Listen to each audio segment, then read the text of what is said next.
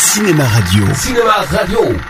Climax, Cinéma Radio Saga. a great new hour-long dramatic series from Hollywood. Cinéma Radio aime la saga Star Wars Rien ne nous arrêtera. et vous propose de réveiller la force qui est en vous. J'achèverai ce que vous avez commencé. Chaque semaine, revenez sur les grands moments de la guerre des étoiles. On raconte toutes sortes d'histoires. Histoire des épisodes, réalisateurs, acteurs, effets spéciaux, extraits des films, anecdotes de tournage. Je n'ai aucune cause à défendre. Et retrouvez toutes les chroniques de Star Wars fabriquées par Eric Desmé en vidéo Côté obscur, les Jedi. sur le site de Cinéma Radio. www.cinémaradio.net Laisse-la t'envahir. Cinéma Radio, la radio officielle des Jedi.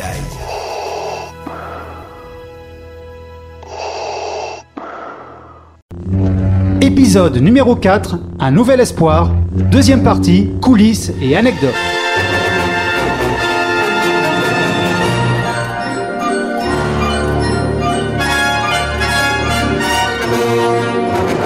À l'époque où Star Wars sort, le cinéma hollywoodien est en rupture totale avec les films de l'âge d'or de l'usine à rêve. En effet, les films de l'époque, réalisés par Scorsese, Arthur Penn ou encore Robert Altman, revisitent avec cynisme et provocation tous les genres du cinéma héroïque, et ce, afin de les faire exploser de l'intérieur. J'ai ressenti un grand bouleversement de la force, comme si des millions de voix avaient soudainement hurlé de terreur, puis s'étaient éteintes aussitôt. Certes, George Lucas faisait partie de ce que l'on appelle aujourd'hui le nouvel Hollywood, mais sa façon de concevoir les films était très différente de ses camarades. En effet, lui ne souhaitait pas déconstruire le cinéma, mais créer des univers et renouer avec la tradition des films de chevaliers de l'âge d'or d'Hollywood, et ce par le biais de la science-fiction qui fascinait le grand public depuis que l'homme avait marché sur la Lune. Il est bon pour la casse. Ouais, mais il fait du 0,5 au-dessus de la vitesse lumière. Ah, peut-être que ce coucou est moche à voir, mais il en a dans le ventre et c'est ce qui compte. Mais euh, on n'est pas en avance. Si vous voulez bien monter à bord, il est temps de partir. Et grâce au gros succès de son précédent film, American Graffiti, en 1973, Lucas est en mesure de concrétiser ce qui deviendra l'œuvre de sa vie. La Fox, peu convaincue par son scénario, mais souhaitant travailler avec un cinéaste à succès, lui offre un budget relativement modeste. Cependant, Lucas aura la possibilité, si le film marche, de concevoir de suite afin de développer l'univers que le premier Star Wars ne fait qu'exposer. Même si notre armement est assez puissant pour détruire une planète, il est bien peu de choses en comparaison de la force. Ce qui fait qu'en plus d'écrire en même temps ce qui se passera après, il écrit également ce qui se passe avant un nouvel espoir, à savoir la tragique bataille des Sith qui verra la fin de la République galactique ainsi que l'ère des Chevaliers Jedi et l'avènement de l'Empire, dictature menée par l'empereur Palpatine. Bref, des événements qui seront filmés 30 ans plus tard dans le troisième film de la nouvelle trilogie, La Revanche des Sith en 2005. Pendant des centaines de générations, l'ordre Jedi a su défendre et garder la paix et la justice en l'ancienne République, bien avant les jours sombres et l'avènement de l'Empire. Dans un souci d'efficacité et d'économie de moyens, il décide de se concentrer sur ce qui se passe 19 ans après, à savoir l'attaque de l'étoile noire. Mais en 1977, il n'était pas sûr d'être un jour en mesure de raconter les événements antérieurs à l'action de son film.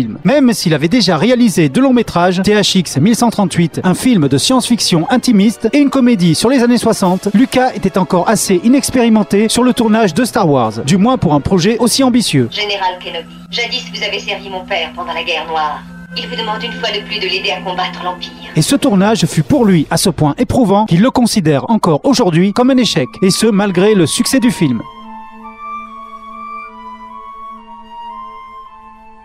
C'est surtout le cas en Tunisie pour les scènes du début se passant sur la planète Tatooine. Le manque de budget et de préparation dans les décors en extérieur se verront énormément sur le produit fini. Et ce sont ces défauts que Lucas tentera de gommer 20 ans plus tard en 1997 lors de l'édition spéciale de la trilogie avec l'ajout d'effets spéciaux numériques censés gommer les imperfections et les erreurs de montage du film original. Écoute, Jabba, si tu veux me voir, prends la peine de venir toi-même. Ne m'envoie pas un de ces minus.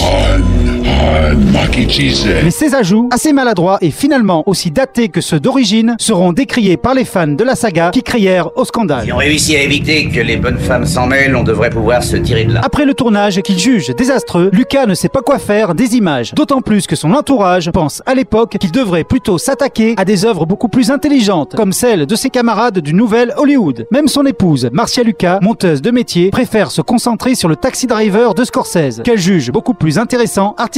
Cependant, son aide ainsi que celle de deux autres monteurs vont finalement sauver le film. Commodore, fouillez ce vaisseau de fond en comble, qu'on retrouve ses plans et qu'on m'amène les passagers.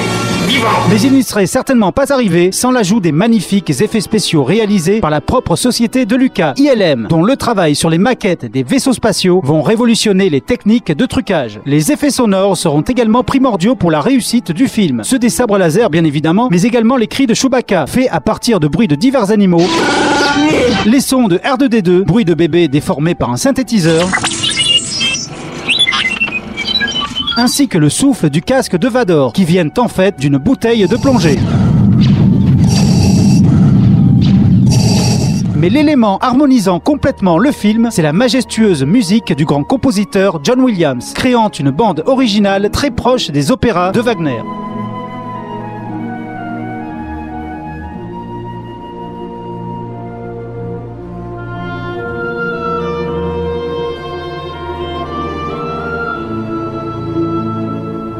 Grâce à ce travail de post-production, le film devient contre toute attente un succès phénoménal, permettant à Lucas de devenir le seul maître à bord pour les deux films suivants. Vador a été soudoyé par les adversaires de la Force. La force? Oui, la Force qui donne au chevalier Jedi son pouvoir. C'est une sorte de fluide créé par tout être vivant, une énergie qui nous entoure et nous pénètre et qui maintient la galaxie en un tout unique. En fin de compte, cette trilogie lui permit de créer un véritable empire avec sa société Lucasfilm, enrichi avant tout parce que Lucas avait négocié avec la Fox, qui ne croyait pas trop au succès de Star Wars, de pouvoir toucher les droits des produits dérivés du film. On connaît la suite. Voilà, à très bientôt pour d'autres anecdotes de tournage et en attendant, je vous dis... Debout les hommes et que la force soit avec vous.